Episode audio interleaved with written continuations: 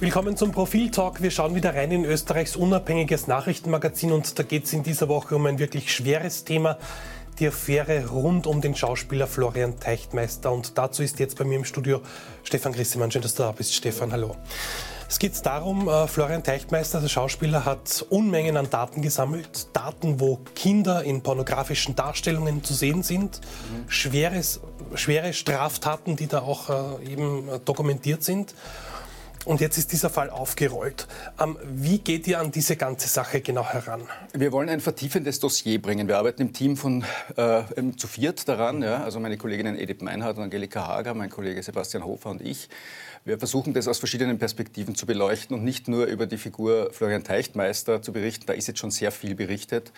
Äh, sondern auch und vor allem über die Folgen und Konsequenzen, die diese Affäre haben wird und kann. Ja?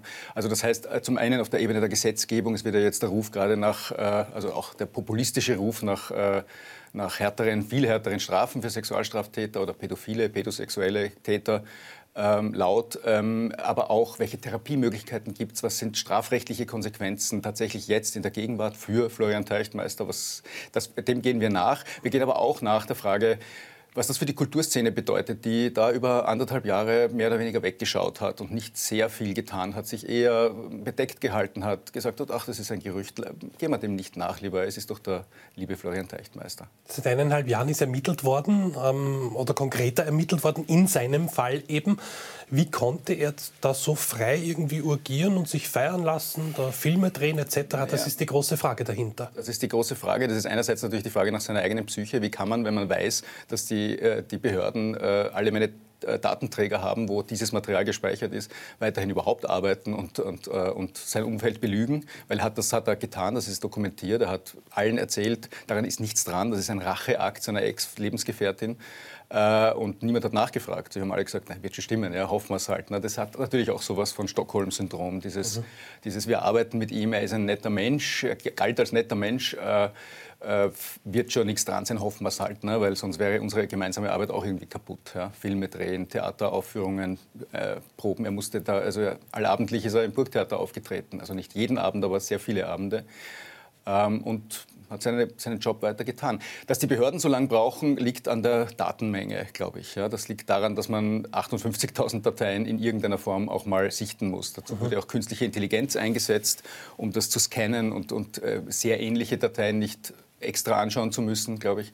Äh, also das hat einfach gedauert. Ja. Da, da, sind, da, sind, viele Stellen involviert, äh, viele Sachverständige nötig. Äh, das Team ist auch klein, das solche Fälle bearbeitet. Also absehbar sind da nicht sehr viele Leute interessiert, so eine Arbeit zu machen. Es ist gut, dass es jemanden gibt, der sie tut und sich solche Dateien äh, im Hunderter- und Tausender-Pack reinzieht, um, um zu schauen, was wurde da eigentlich gesichtet, was kursiert.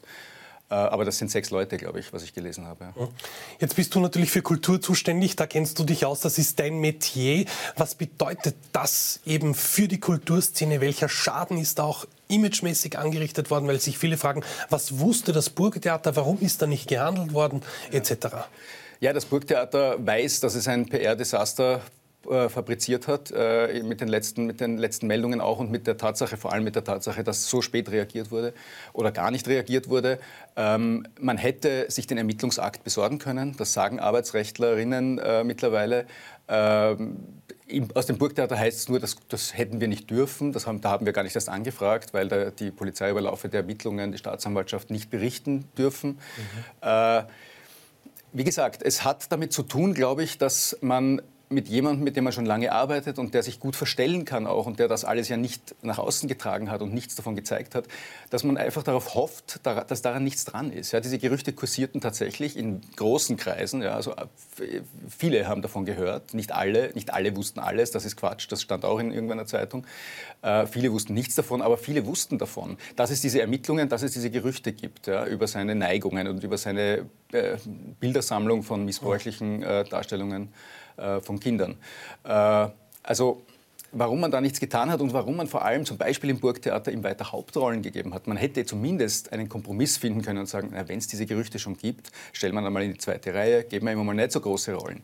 Man hätte auch im Fall von Filmproduktionen ihn nicht unbedingt auf Promotours noch mitnehmen müssen. Ne? Man hätte nicht unbedingt noch die großen Premierenfeiern mit ihm feiern müssen. Das haben Einzelne getan. Es gibt einen Filmproduzenten, der hat ab, ab dem Zeitpunkt dieser Gerüchte und es stand ja schon äh, im Herbst 2021 in den Zeitungen noch anonymisiert, ohne den Namen Florian Teichtmeister.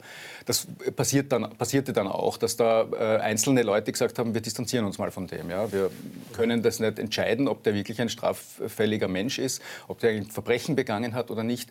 Aber wir müssen ja nicht mit ihm arbeiten. Er wurde aus einer Serie, in der er gespielt hat, rausgeschrieben, ne? Die Toten von Salzburg. Also es hat schon einzelne äh, Leute und, und, und Firmen gegeben, die da ein bisschen reagiert haben, aber halt alle ein bisschen halbherzig. Stefan, es gibt jetzt zwei aktuelle Filme, Serviam und Corsage. Corsage ist sogar im Rennen um eine Oscar-Nominierung. Und da stellt sich die Kultur oder auch Viele Menschen in Österreich stellen sich eben diese Frage, sollte der Film zurückgenommen werden von dieser Nominierung? Was ist da deine Meinung oder was hörst du so? Äh, es wäre, glaube ich, äh, elegant gewesen von, äh, von Seiten der Produktion, diesen Film einfach aus dem Rennen zu nehmen und zu sagen, es ist jetzt nicht mehr die Zeit, um einen neuen Film einzureichen. Das war tatsächlich schon vorbei. Die Frist war vorbei. Man konnte, dann hätte halt Österreich keinen Kandidaten für die diesjährige Oscar-Show äh, gehabt. Ich glaube, es wäre, ähm, es wäre die beste Lösung gewesen, zu sagen, wir bewerben uns mit so einem Film gar nicht drum. Ja? Mhm. Dem, äh, dem ja nicht nur sozusagen diese eine, dieser eine Fall, der den jetzt überschattet, ähm, sozusagen gegeben hat, sondern auch noch einen zweiten Täter, von dem da auch die Rede ist, der, zu dem es kein Verfahren derzeit gibt, aber äh, viele, auch viele Gerüchte. Also da ist, das ist eine von mehreren Seiten überschattete Produktion. Ein toller Film im Übrigen, ja, aber möglicherweise nicht der richtige Film, um ihn für die Oscars einzureichen. Ich bin allerdings auch nicht der Meinung, dass man diesen Film äh, aus dem Verkehr ziehen sollte und ihn nie mehr zeigen sollte, wie manche meinen. Eben werden dann alle anderen mitbestraft, ja, die in diesem Film jahrelang gearbeitet haben eigentlich. Das ist, ja, das ist natürlich eine, eine Seite. Die andere ist, ein, äh, er ist ja gar nicht der Hauptdarsteller, er ist ein, ein eine, ein großer Nebendarsteller, würde ich sagen. Er spielt mhm. Kaiser Franz Josef äh, in diesem Sissi-Film. Es ist ein feministischer Film. Die Frauen sind eindeutig die Hauptfiguren in diesem Film. Und er ist ja kein schöpferischer äh, äh sozusagen, er, er, er, hat diesen Film ja nicht erschaffen. Er, hat ihn, er, hat ihn, er prägt ihn vielleicht mit durch seine Schauspielerei, aber das ist ja nicht sein Film sozusagen. Ja. Das wäre ja auch verfehlt zu glauben, das ist ein Teichtmeisterfilm. Das ist es nicht. Gehen wir jetzt mal auf die Gesetzgebung. Ähm, ich verwehre mich, also ich will diesen Ausdruck gar nicht in, in den Mund nehmen, Kinderpornos, wie man so leicht, das ist so salopp gesagt. Ja. ja. Es handelt sich ja wirklich um Missbrauchsdarstellungen, die gefilmt werden. Das sind Straftaten, die an Minderjährigen begangen werden. Das hat mit normalen Pornofilmen ja nichts zu tun eigentlich. Überhaupt nicht. Das ist ein wirklich missbräuchlicher Begriff. Ein missbräuchlich, genau. Ein, ein, ein, ein, falscher Begriff, den man eigentlich äh, gleich streichen sollte, hat sich so mhm. eingebürgert und die Menschen und Medien verwenden ihn trotzdem weiter. Wir bemühen uns, den nicht zu verwenden, weil Pornografie tatsächlich äh, einmal nichts mit, zumindest die herkömmliche Mainstream-Pornografie, nichts ja. mit Straftaten zu tun hat. Das ist konsensual. Mhm. Äh, das mag man nicht mögen, aber es ist auf jeden Fall, da, das ist äh, eine, sozusagen ein Konsens unter Erwachsenen, der da stattfindet und nicht, mhm. hat nichts mit Kindern zu tun, die sich da nicht, die da überhaupt nicht einordnen können, was mit ihnen passiert.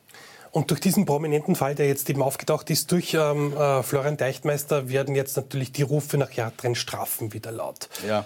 Kommt da jetzt was in die Gänge? Wie beobachtest du die Situation? Es kommt da sicher was in die Gänge. Ich gehe auch davon aus, dass Sie diesen Strafrahmen von zwei Jahren, der also für Konsum von äh, oder Download von, von Kinderpornografie, mhm. äh, den es da gibt, ja, also äh, wenn man scheinbar nicht äh, nicht an, an, tatsächlichen Personen straffällig wird, ja, was aber auch natürlich eine, ein, ein, eine Augenauswischerei ist, weil hinter jeder dieser Dateien steckt eine, ein, ein realer Missbrauch, ja. äh, an dem man sich genau und mhm. mutmaßlich wird Teichtmeister für diese Dateien gezahlt haben äh, im Darknet oder wo er immer er es her hat. Die werden ihm nicht äh, gratis zugeschickt worden sein und damit ist er schon ein Beteiligter in einem, äh, in einem System, das Kinder missbraucht und ausbeutet. Eben auch die, die es konsumieren, ja. die befeuern ja die Industrie. Ganz genau. Dahinter. Also ich, ich gehe davon aus, aus, dass es eine, dass es eine äh, Gesetzesänderung da geben wird. Äh, zumindest äh, ist das alles auf Schiene, nachdem der Kanzler ja auch ge mittlerweile gemeint hat, man, es sei un unerträglich, dass diese geringe Strafe nur ähm, verhängt werden kann.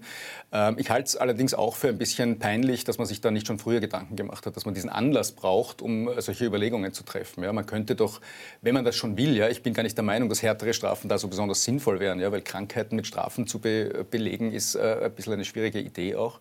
Ich weiß nicht, ob das irgendjemandem nützt, ob da irgendjemandem äh, geholfen ist, ähm, wenn, man, wenn man diese Neigung hat. Ähm, aber wenn man das will ja, und man als Gesetzgeber oder, oder Politiker, Politikerin der Meinung ist, dass, das ist wichtig, dann hätte man sich das auch ohne diesen Anlassfall denken können, denn die Zahlen sind erschreckend hoch äh, an Menschen, die äh, pädophile Neigungen haben. Mhm. Die, man, die viele nicht ausleben, das muss man dazu sagen. Da geht es dann auch eben um die Therapiemöglichkeiten, die es wahrscheinlich, die jetzt wieder in Frage stellen, ob die ausgeweitet werden sollen. Genau. Was ist da gerade so die aktuelle Frage danach? Das ist eine, eine, äh, eine, eine Frage, der äh, meine Kollegin Angelika Hager nachgeht, stark. Also welche, welche Therapieangebote gibt es, wie sinnvoll ist es, was ist es überhaupt für ein Krankheitsbild äh, und hat es überhaupt einen Sinn, da mit Therapie reinzugehen oder ist das einfach eine, sozusagen eine fest verwurzelte Neigung, mit der man eh nicht arbeiten kann, die man nur im Zaum halten kann, indem man Sensibilität schafft im Betroffenen, dass das etwas ist, das äh, Menschenleben gefährdet tatsächlich, ja, weil jeder, jedes Kind, das missbraucht wird, hat ein äh, kaputtes Leben äh, mhm. für den Rest seines Lebens. Ne? Mhm. Ähm, und ja, also was da der aktuelle Stand ist, müsste man die Angelika fragen tatsächlich. Ja, da kann ich jetzt keine Auskunft geben. Dankeschön, Stefan, dass du bei mir zu Gast warst. Schauen Sie rein ins aktuelle Profil, da lesen Sie alles über den aktuellen Fall und natürlich über die Debatten, die dieser aufwirft. Danke fürs Zusehen, bis zum nächsten Mal.